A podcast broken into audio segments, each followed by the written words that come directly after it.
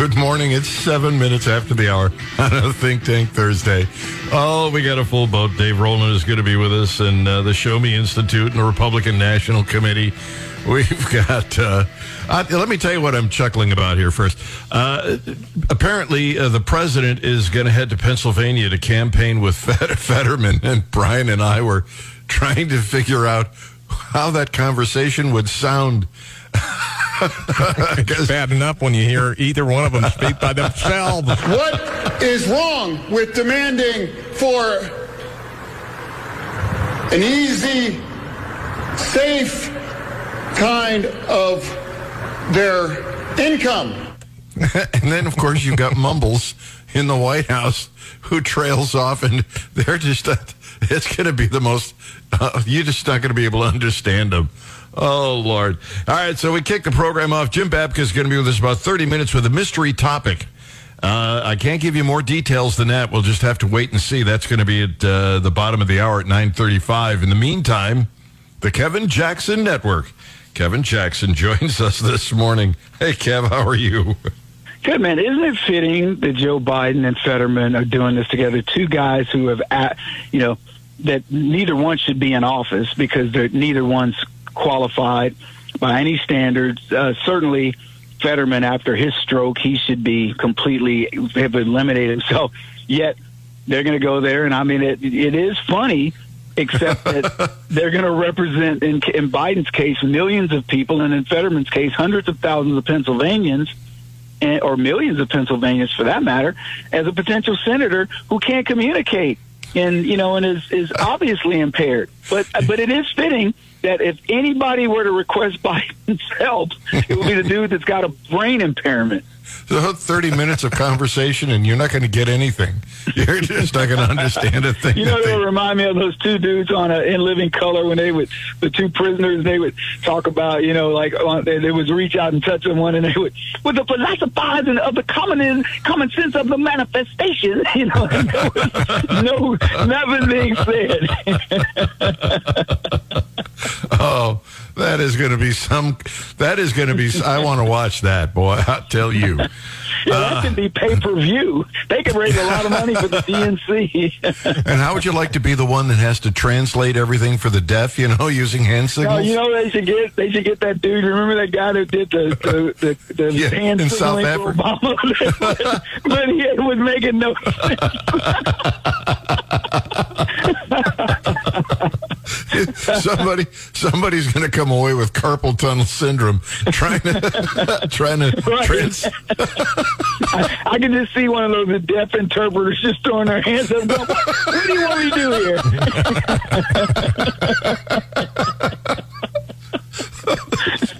The two of them campaigning. I quit right in the middle of it.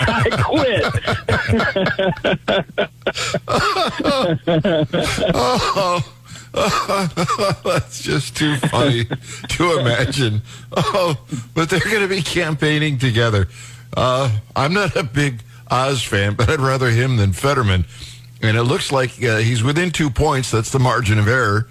And I think they undersample Republicans. I think that, but there's also just, Gary, and I think this, and they talk about it in sports as well.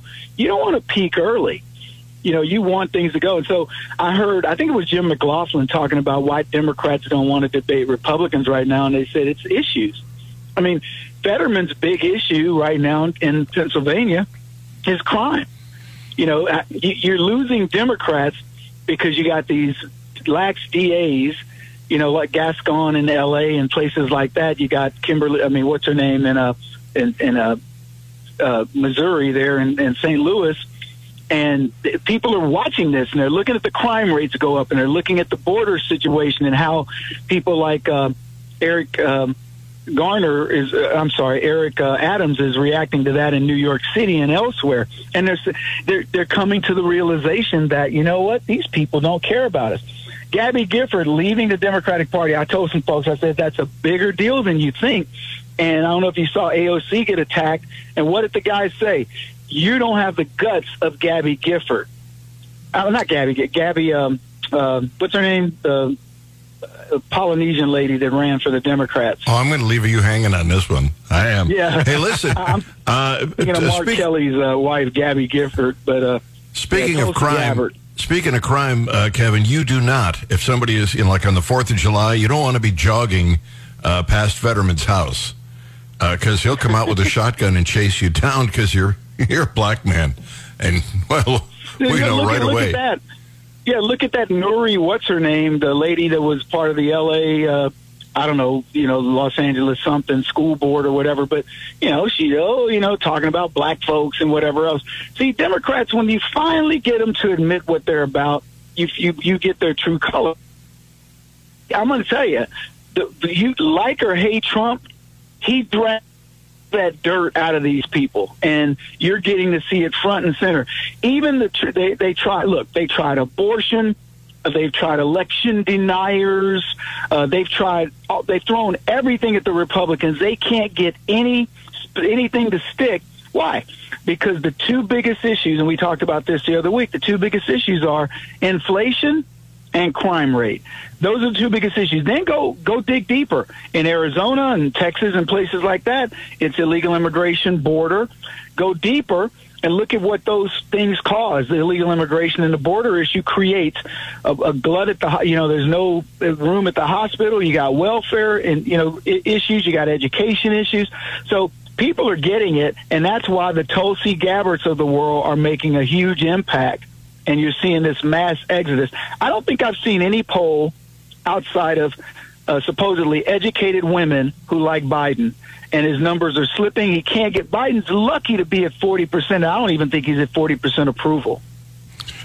With that in mind, and congratulations, you got Tulsi's name.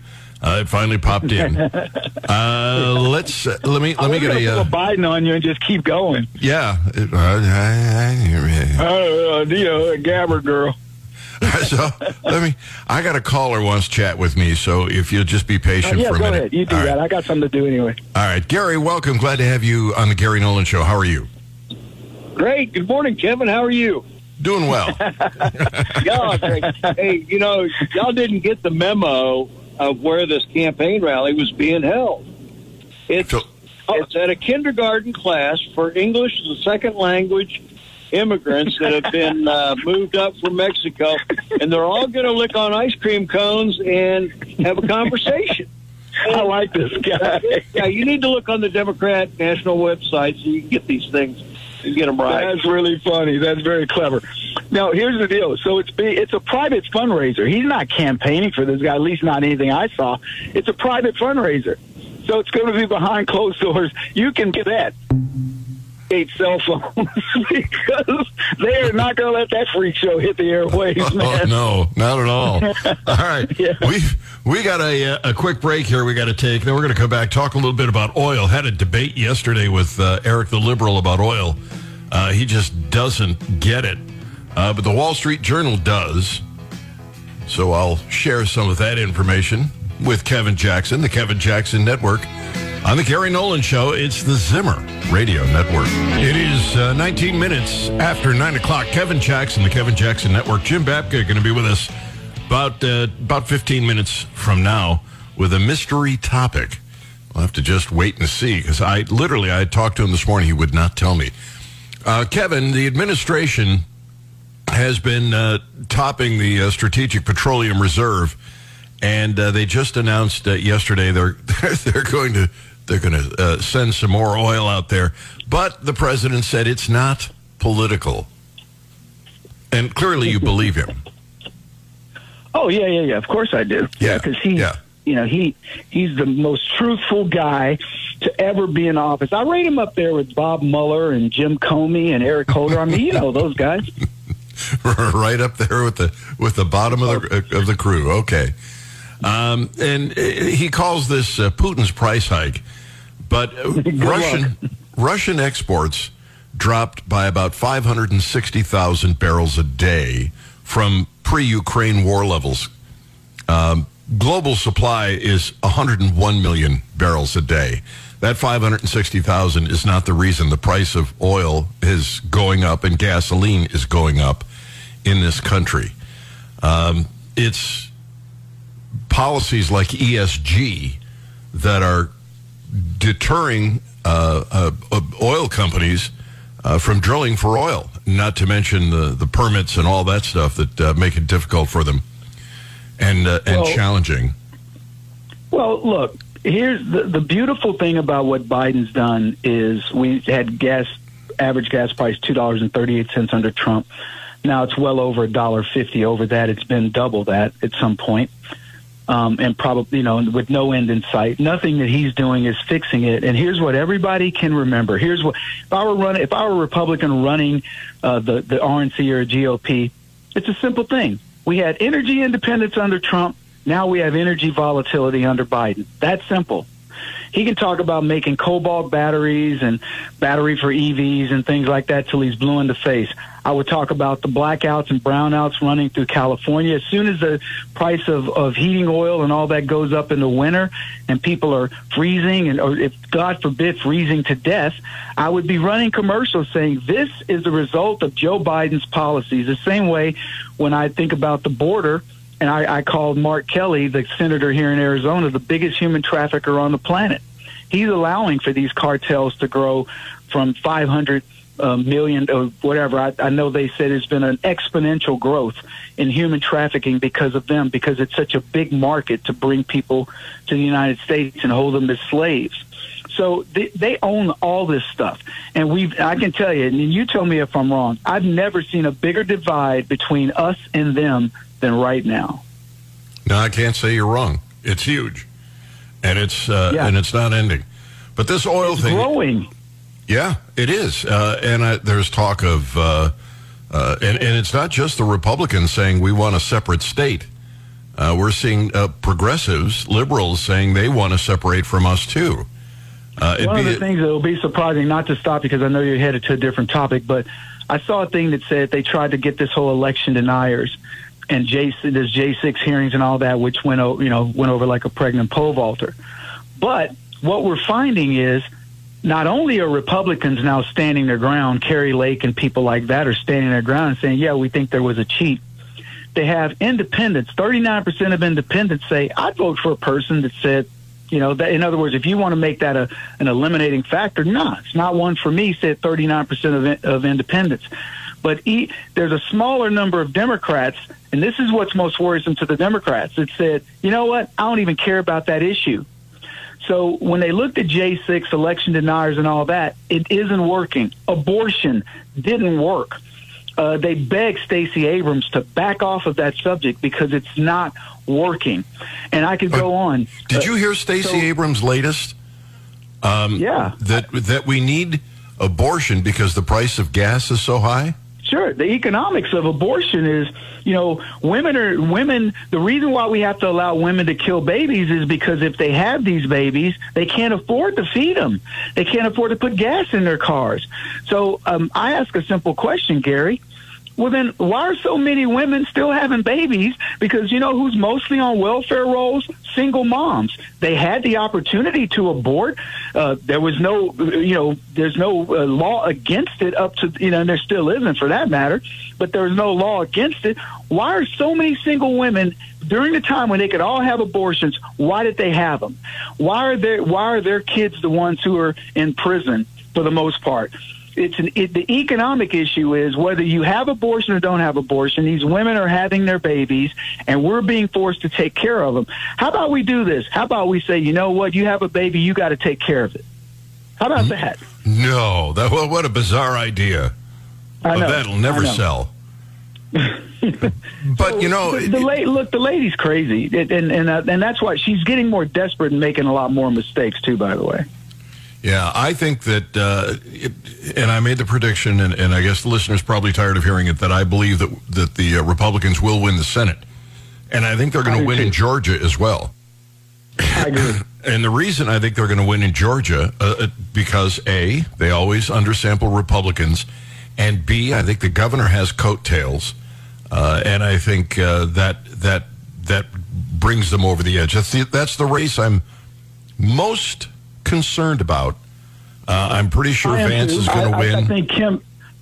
Yeah, I agree with you. By the way, I think Kemp has probably will have a bigger, because he's got such a terrible, and I could say the same with Kari Lake too, and I'll get to her in a second, but because he's got such a terrible candidate in Stacey Abrams, there'll be some coattails. Herschel's probably not doing himself any favors, but I think that the average Republican will go straight ticket. I think the independents are the ones that are looking at this objectively and saying, look, R versus D, I'll take R. And I think they're going to go 60-40, easy, in Georgia and everywhere else. I think the biggest coattail effect, though, will be Kari Lake with Blake Masters in terms of Senate and governor and congressional candidate. I think it'll be here in Arizona.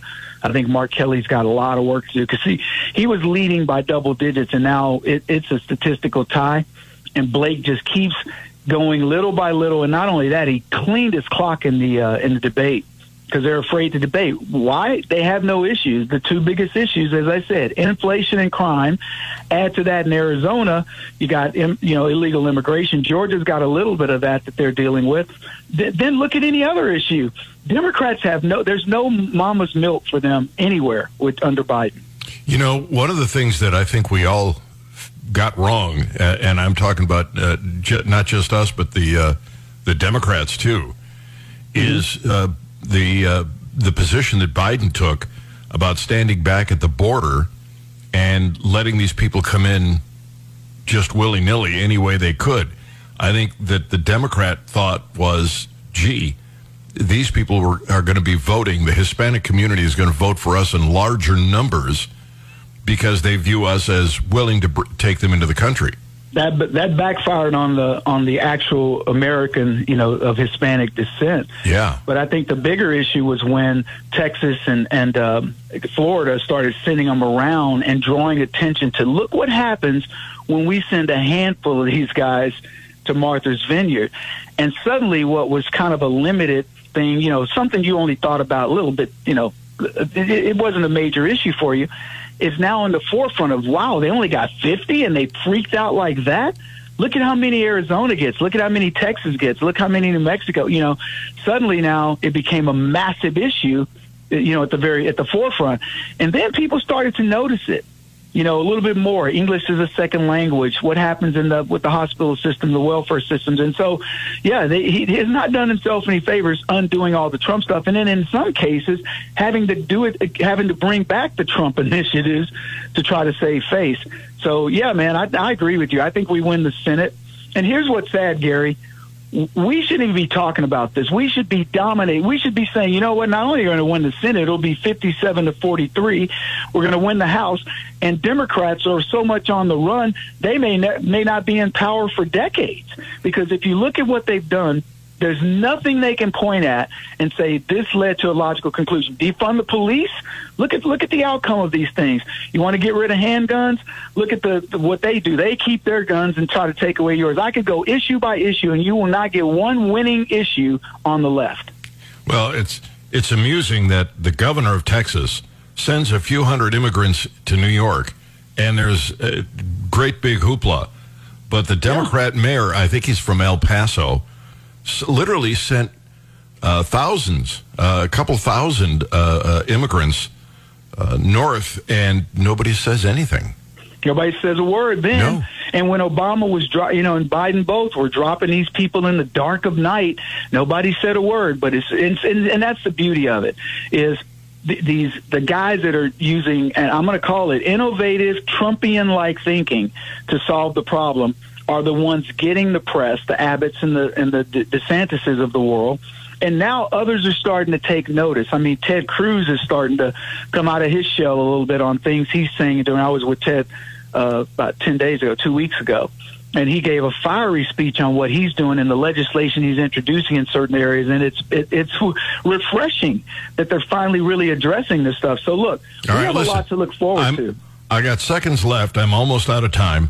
Prediction on the Senate. How many seats do the Senate lean Republican? How many seats do they take for the majority? I think we're lucky if we get two, if we end up like 52-48, something like that. I'd be happy with that for starters. Yeah, that's right. It'll swing again. Well, damn, that's exactly where I was going to land. That takes away another shot at winning another state. We've agreed on two things this show, Gary. That's pretty that's scary, man. Kevin Jackson, the Kevin Jackson Network. Brother. Thanks, Kev. All right, coming up, Jim Babka, mystery topic. We'll find out next. This is the Gary Nolan Show. It is 35 minutes after 9 o'clock. And before I bring Jim Babka on Think Tank Thursday, I'm going to play a little bit. This is a 5-year-old kid, and I will talk about this later in the program, but I want you to listen to this.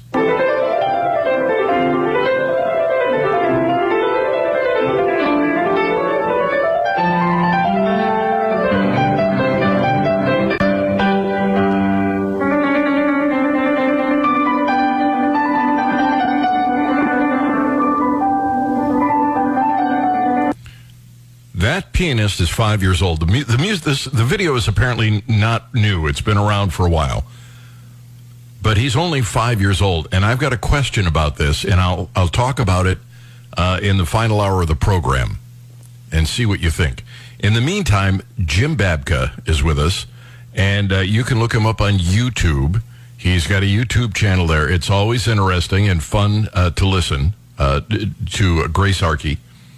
And he joins us now with a mystery topic. Usually it's the shoe on the other foot, and we throw something out at him. Jim, welcome. How are you? I'm great. How are you? I'm doing well. What? No, it's okay. Well, go ahead. No, we'll wait. I'm waiting for a question. Well, you are. What's your mystery topic? Well, you know, I'm not the host of the show, so I'm not going to worry about it. Still a mystery, I think. I can sit here and do this all day, because at my rate of pay, it really doesn't matter. Well, we're only paying you what you're worth. Exactly. So I can keep doing this. So now I have to explain that you and I chatted earlier this morning, and you had a topic, and it slipped your mind. It slipped my mind. And I said, well, it'll probably come back to you by the time we do the show. And it apparently has not? It has not. All right. Well, Jim, thank you for being with us. Always a pleasure. Okay, really informative. Listen, I hope I get a lovely parting prize. Last week in this segment, you were on with Dave Roland.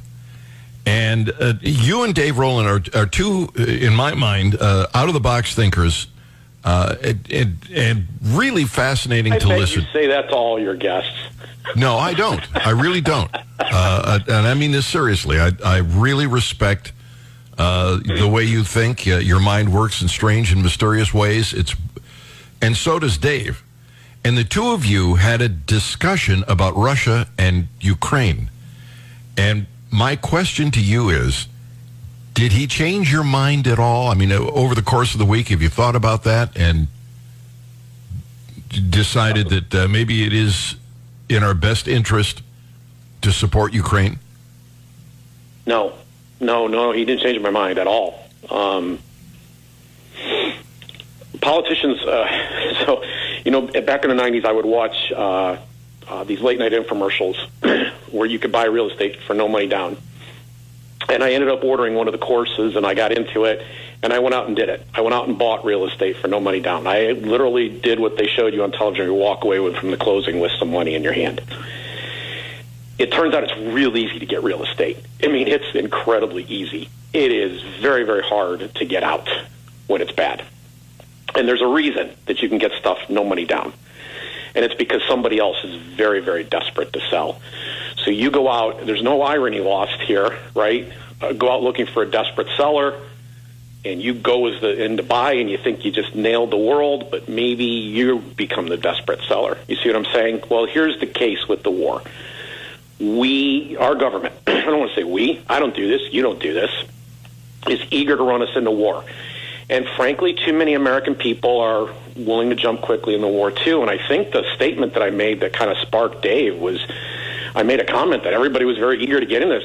Don't forget all the flags that people put up on their Facebook profiles back in February and March. And he's like, well, I'm one of those people. And I didn't mean to offend him or anybody else that's listening that did the same thing, but it's just so easy for us to think, well, this time it's going to be different.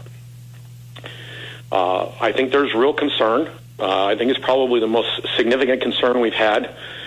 Maybe there's three or four times that have been maybe worse. of nuclear war. I think that this is a dangerous situation, and that this particular president not only tried to do what he could to get us into war, but he has tried to do what he can to escalate the war at almost every juncture.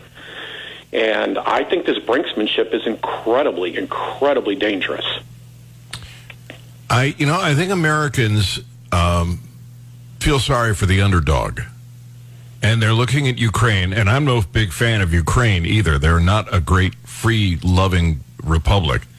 But they look at Ukraine and they think, this little tiny country that doesn't really stand a chance against the big Russian military, we don't want to see them get crushed.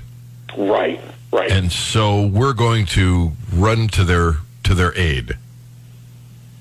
And I think that's why most Americans are completely fine for him to go run to their aid, or for anyone who feels that that's what they should do. But it's not a good idea, and we have tons of history to back this up for the politicians to do it. So I'll reference another story that I didn't get to tell last week. You bring up Russia. Well, Soviet Union invaded Afghanistan, and we were told that there was a group of people there called freedom fighters who were ready to fight the Soviet invasion if only we would arm them. We trained them in war. We gave them the tools necessary to do it. And bada bing, bada boom, you go down the road, we end up having 9/11 and the base of operations, Afghanistan. And we end up fighting the very same people that at one point in time were supposedly freedom fighters that were on our side. So we get in our situation where we're going to defend these underdogs and we're going to take on these problems, and we find ourselves creating the seeds of trouble down the road. And when the trouble comes, the sad thing is that most people don't connect the trouble of the present time to the event in the past that provoked it. And we just don't ever seem to learn that lesson. Yeah. What would be the outcome if we didn't get involved? Russia would have crushed Ukraine. They would have taken over. By now, it would long since be over. No, it wouldn't. Why do you think that? Well, I think the major military actions... Okay, the major military actions might be over, but what a gift we got when we took over Iraq, right? Oh, man, what a blessing that was. Yeah, they would... You think that Russia would be enjoying the blessings of governing Ukraine? Well, they did it before under the Soviet Union. Oh, and look how swimmingly that went. Well, the Soviet Union's collapse wasn't because they took over Ukraine. And it wasn't like Ukraine, they were. But I'm saying that there's just no conceivable way in this day and age anymore. I mean, everybody's learned the lessons that Vietnam and Afghanistan have taught, and that is that guerrilla warfare works, and people can go out and live their lives and be with their family, and they can go be freedom fighters for a few hours, cause tremendous damage, and then go back to work. It's terrible. Governments spend tons of money for their professional militaries, and they can be undone with some tools that you get at Radio Shack and a sporting goods store. Didn't the French underground try to do that to Nazi Germany? It wasn't the French underground that crushed Nazi Germany.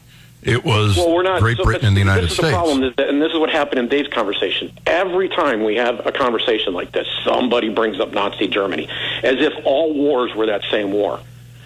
And even in that case, what they're failing to account for is that World War I gave us what we call World War II. Winston Churchill, no less than Winston Churchill, suggested that they are not two different wars. They're the same war with a gap, a pause in between. Hitler was a soldier in World War I, aggrieved and upset at his government's handling of the war and their surrender, and wanting to, after a disastrous peace treaty that was incredibly punitive to the German people, wanting to very much restore national pride. And those are the waves that he rode in on. It was world policy. It was the United States monetary policy and our entry into World War I that led to the rise of Hitler. Well, we weren't signatories on the Treaty of Versailles. So, but we were there steering all the mechanism for it. Wilson was determined at every juncture to get his version of the treaty implemented, particularly his League of Nations. That was the big thing for him. What his partners wanted was to punish Germany and take away their military and take away their pride. And so the punishment was severe economic sanctions and reparations. They punished them good and hard. Look where it got us. So all I'm saying here is, not every war is World War II. And World War II didn't have to happen. It was a result of the biggest mistake in U.S. foreign policy history. What if we had not gone in on the side of Great Britain during World War II? What would have happened, or during World War I? How would the outcome have changed? Well, on World War II, we already know the answer to that. World War I. The Soviet Union would have eventually defeated Germany. And essentially, they did end up defeating Germany. They took over a significant portion of Europe, and we permitted that to happen. Our government did. I shouldn't say. I keep saying we. It's not we. What I'm trying to figure out is if we hadn't gotten involved, if Wilson had... World War I would have ended in a stalemate. They were ready to go to peace. It was a stupid, very dumbly fought war of attrition. That it reached an epic anti-war sentiment on all sides was growing, and it would have ended in a stalemate, and we would not have had the Soviet Union more than likely as a result. That's another one of the things that happened out of World War One. So you know that there are probably half the audience right now saying Jim Babka is an isolationist. Yes. Because I believe in people being able to migrate to the greatest country on earth, because I believe in free trade, yes, because I want to have conversations with people and talk.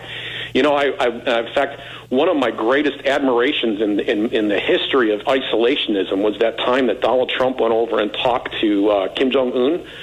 You know, Obama said we can't talk to him, and he says on the way out of office, this is the most dangerous foreign policy threat we've had.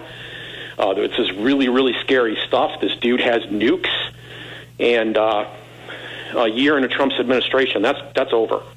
And then a couple of weeks ago, the nuke tests are back, because we need to be, this isolationism of not using your military first, not going and attacking it, it's the slightest provocation, or amping the volume, or refusing to talk.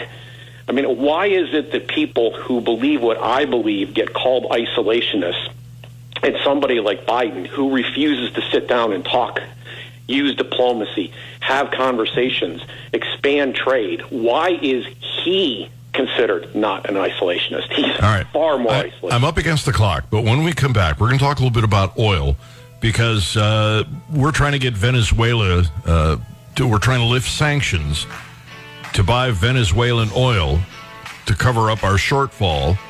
And I'm curious to see what a guy like Jim Babka thinks about that idea. You're listening to The Gary Nolan Show on the Zimmer Radio Network. It is 9:53, and coming up, the Show Me Institute is going to be on board. David Stokes is going to be with us. He's the director of municipal policy over at the Show Me Institute. And apparently there's a land bank question going on. They tried it in Springfield earlier in the year, apparently St. Louis. So we're going to kick that around along with a couple of other topics dealing with taxes. But I'm curious about this land bank issue, and we'll cover that with the Show Me Institute. Jim Babka is with us, Grace Arkey on YouTube. And I'm telling you, it is informative, and it is his out-of-the-box thinking that makes it so entertaining. So right now we have a problem producing oil. We've got ESG, it's diminishing investment. The administration is sending clear signals that they don't want people drilling for oil. We've got states that are banning the sale of cars with internal combustion engines. So now the problem is, since we have literally tens of millions more cars that are running on gasoline, we got to find a way to bring some oil into the country. And so the administration is going down to South America and going after a guy that we have berated as a despot and a socialist, and, well, now we're going to lift sanctions against his country and try and buy oil from him. Good idea or bad? I'm not a fan of sanctions in general. But if you are at war, and we are, it's an undeclared war, but we're at war with Russia, you have to make some choices. We're not at war with Venezuela at the moment. So, you know, to keep the oil flowing, it's either, you know, Russian oil or it's Venezuelan oil, and they're making a choice. You listed a parade of things that are going on that are completely upside down, and the degree to which we'd already managed to shoot ourselves in one foot, and, you know, we're busy, you know, aiming at the other at the moment. So, you know, if those actions hadn't been undertaken, where might we be? We should have. In fact, we had largely arrived at a state of energy independence where this shouldn't have been as big a deal for us. It was still going to, however, be a big deal for Europe. And somehow or other, oil's got to get there, too.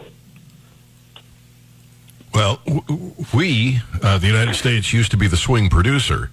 We produced enough oil that if one of the other countries cut back, we could just make up for it. We are, of course, not doing it now. We're not putting new refineries online. We're keeping them from being opened. Yeah, it's ESG. Drive cars is exactly, and this drive to electrify cars is another disaster in the making because we're not willing to go nuke. So I don't understand. Like, none of this makes any sense to me. This all feels like a very anti-human agenda, and you see this. You know, you see the way they handled COVID, which probably leaked out of the lab in the first place, and it was out of a government-funded project. And you see how that's all been handled. And then, you know, that was handled in a very anti-human fashion. And look at where we end up today. We lost our values in the midst of all of that. Now we're going to war, and we're putting the whole planet at risk of nuclear war. And we've got these policies that are designed to crush people on fixed incomes, poor, the young, and people who, you know, buying their food and buying their fuel is a big portion of their income, and they're getting crushed by inflation in these places, and by energy policy in these places, and by the constant saber rattling that's going on. It's really pretty appalling, honestly, how cruel and anti-life the politicians have become. And by the way, this is on both sides, because the Republicans are saying, yeah, we're all for this war in Ukraine. I mean, they really are behind it too, but at the same time, they don't want to free up these oil reserves. I mean, it's their goal at every juncture to try to find ways to get us in deeper into war too. It's the whole thing is just really sickening. But my question, the root of my question is, you believe in free trade, and you also think that we shouldn't get involved in foreign policy. We shouldn't be dictating to other nations. Yeah, how they should run through force, through coercive means. So does it matter if we buy oil from Venezuela, even though we say that it's, you know, a dictatorship and he's a despot? And no, actually, what you would want to have trade into the country, because number one, you still want these poor people to be able to eat somehow, if there is a way for that to happen. And two, you want to maintain relations and try the best you can by using trade to not only to establish relationship and export your culture into the system. And this, by the way, would have worked. We have the example of Cuba and how it didn't work. It's glaring at us. And yeah, it's not working in Russia. It ain't working in Venezuela, and it didn't work in Cuba. Points well made. Jim, I am clean out of time. I wish you'd brought your own topic to the table. But at your age, it's too bad we had nothing to talk about. Yeah. Jim Babka, Grace Arkey on YouTube. All right, Show Me Institute is next. Land bank? What? Why is this an issue now? This is the Gary Nolan Show.